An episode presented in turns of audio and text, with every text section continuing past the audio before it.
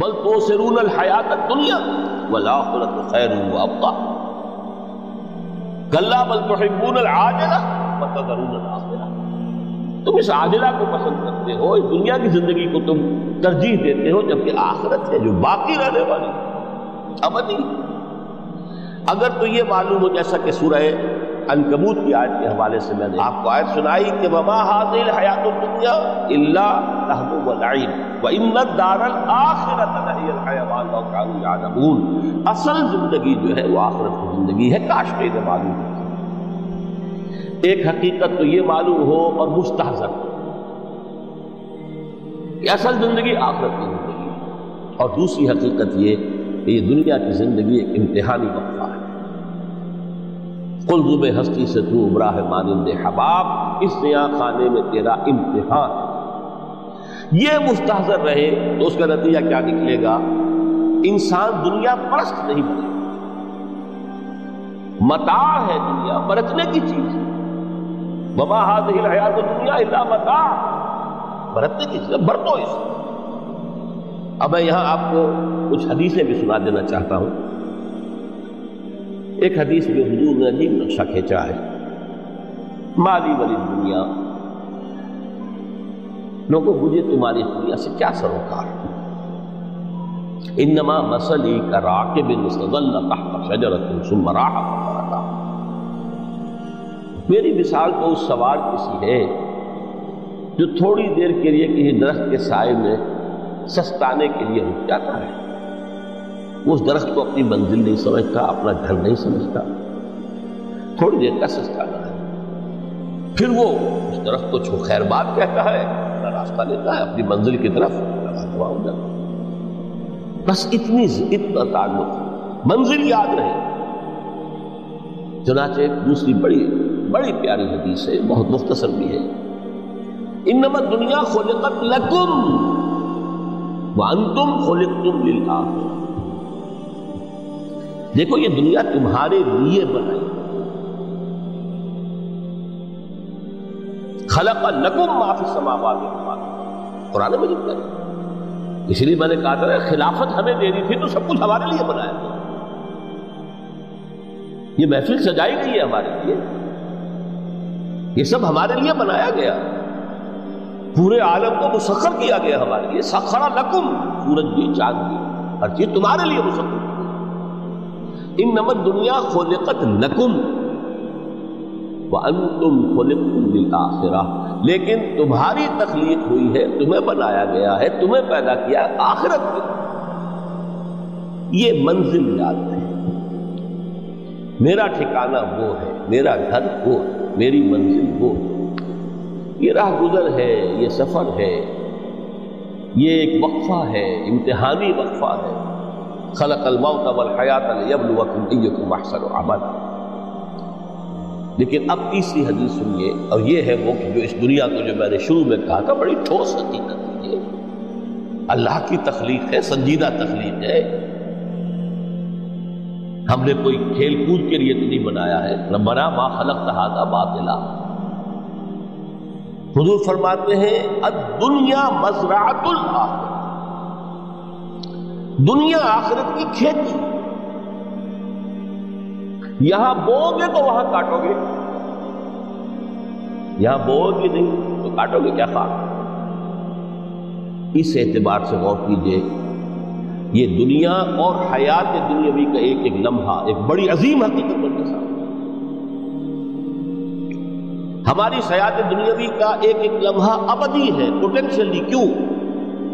کہ اس میں جو کچھ ہم کما رہے ہیں، اس کے نتائج ابدی زندگی پر پھیلے ہوئے ملے۔ ہیں تو گویا کہ یہ جو ہے، یہ گھڑی میشر کی ہے، دور سے میشر میں ہے، بیشتر غافل عمل کوئی اگر دفتر میں ہے۔ یہاں کا ایک ایک لمحہ تمہارے لیے بہت قیمتی ہے۔ یہاں بو محنت کرو کاشت کرو، تاکہ وہاں کاشت اب دنیا بگڑا ہے۔ اب دیکھیے، یہ جو انداز ہے قرآن کا ومل حیات دنیا اللہ متاع الغرور۔ جو ہماری گفتگو کا عنوان ہے۔ اس کے دو نتیجے نکلتے ہیں عمل ایک نتیجہ جو صحیح ہے، جو قرآن نکالنا چاہتا ہے، جس کی طرف اسلام رہنمائی کرتا ہے۔ ایک ہے بالکل منفی نتیجہ، جس کی اسلام نفی وہ منفی نتیجہ کیا ہے؟ دنیا دھوکے کی ٹٹی ہے۔ چھوڑو گھر گرستی کو دفاع کرو۔ رب سے نو لگانی ہے۔ یہ شادی کر کے اور گھر گرستی کا کھکیڑ بول لینا۔ کہاں ایک پیٹ کا پالنا، کہاں دس پیٹ لگ جائے پیچھے۔ اسی میں آدمی جو ہے، گم ہو کر رہ جاتا ہے۔ لہٰذا گھر گرستی کو چھوڑو تجرب کی زندگی گزارو۔ پھر یہ تمدن ہر جگہ شر ہے، برائی ہے، دھوکہ ہے، فریب ہے، جھوٹ ہے۔ دفاع ہو جاؤ۔ جاؤ کہیں پہاڑوں کی چوٹیوں پر، کہیں غاروں میں، گفاؤں میں، کہیں جنگلوں میں گنجی نماز۔ یہ ہے اس کا ایک منطقی نتیجہ جو نکلا ہے۔ اور تقریباً تمام مذاہب عالم میں نکلا۔ رحمانیت جس کی جس شد و بد کے ساتھ نفی کی ہے محمد رسول اللہ صلی اللہ علیہ وسلم۔ لا رحمانیت فی رحمانیت نہیں۔ نفی ہے، مکمل نفی، لا رحمانیت فرمایا کہ النکاح من سنتی، یہ میری سنت ہے، میرا طریقہ ہے۔ گھر گرستی کی زندگی اختیار کرنا، یہ میری سنت ہے۔ تین صحابہ پر کچھ اسی طرح کا غلبہ ہو گیا۔ صحابہ میں ہر طرح کے لوگ تھے۔ ان میں وہ لوگ بھی تھے کہ جو بڑے ریشنلسٹ تھے۔ عقل کے حوالے سے بات سمجھنے والے حضرت عمر کو ہم کہہ سکتے ہیں کہ سر خیل تھے، رضی اللہ تعالیٰ تو درویش برشلو بھی کچھ پر یہ تقوا کا اور درویشی کا بہت زیادہ غلطہ ہو گیا۔ تھا مغلوب الحال ہم انہیں کہہ سکتے ہیں۔ حضرت عبداللہ ابن عمر بن العاص رضی اللہ تعالیٰ عنہما، ایک عجیب سائبلٹینیس کنٹراسٹ ہے باپ اور بیٹے میں۔ عمر بن العاص بہت بڑے سیاستدان، مدبر عرب نے چوٹی کے جو تین سیاستدان پیدا کیے، ان میں سے ایک عمر بن العاص ہے۔ وارئر کانکرر سیاستدان۔ لیکن عبداللہ ابن عمر بن العاص بالکل درویش، روزانہ روزہ، ساری رات کھڑے، نہ بیوی سے کوئی سروکار، نہ کسی سے کوئی۔ حضور کو اطلاع ملی۔ بلا لیا، جواب طلبی ہو گئی۔ یا عبداللہ اولا مخبر. اندر کا تصوم الدہر وتقوم اللیل اے عبداللہ مجھے یہ خبر دی گئی ہے. تم ساری رات کھڑے رہے روزانہ روزہ رکھتے کیا کہتے ہیں؟ جی حضور، ایسا تو ہے. لا تفعل مت کرو ہر فَإِنَّ لِنَفْسِكَ عَلَيْكَ حَقًّا، وَإِنَّ لِزَوْجِكَ عَلَيْكَ حَقًّا، وَإِنَّ لِزَوْرِكَ عَلَيْكَ حَقًّا. دیکھو تم پر تمہارے اس جسم کا اور نفس کا بھی حق۔ اسے آرام بھی دو۔ اس کی ضروریات بھی پوری کرو۔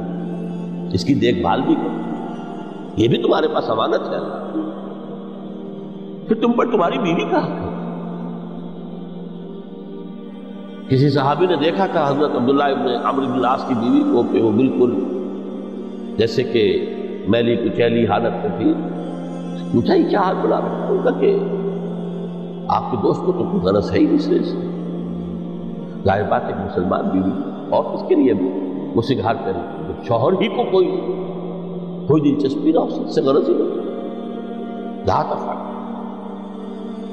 رات کو سو بھی، دیکھو مجھے۔ میں رات کو سوتا بھی ہوں، نماز پڑھتا بھی ہوں۔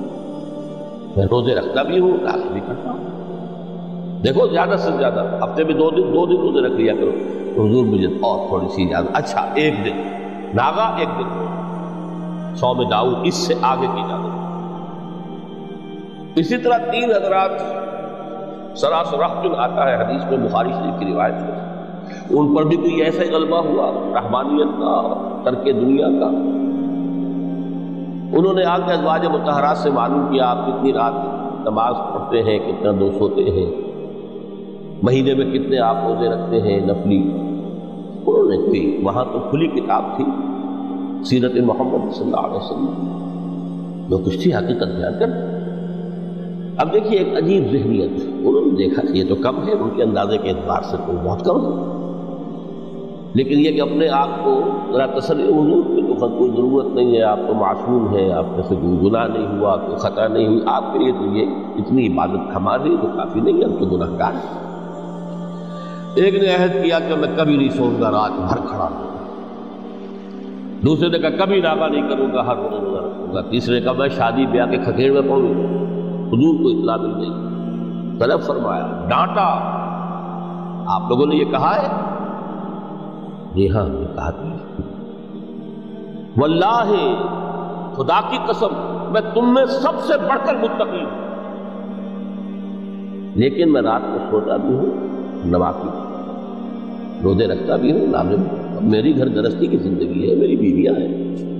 من رغب عن سنتی فلیس منی۔ یہ ٹکڑا جو جوڑ دیا جاتا ہے نکاح کے خطبے میں، اس حدیث کے، اس ٹکڑے کے ساتھ، یہ دو علیحدہ حدیث ہے بالکل۔ نکاح من سنتی۔ اور یہ ٹکڑا اس طویل حدیث کا ہے۔ من رغب عن سنتی فلیس منی۔ جو میری سنت کو پسند نہیں کرتا پھر اس کا مجھ سے کوئی تعلق یہ تو میں نے احادیث کے حوالے سے آپ کو جو منفی طرز عمل، گریز، دنیا سے تعلق منقطع کرنا، پسپائی، گریز، فرار، اور اس کا نتیجہ کیا نکلتا ہے کہ دنیا پھر شریروں کے لیے رہ گئی کھیلے کودے ایش کریں۔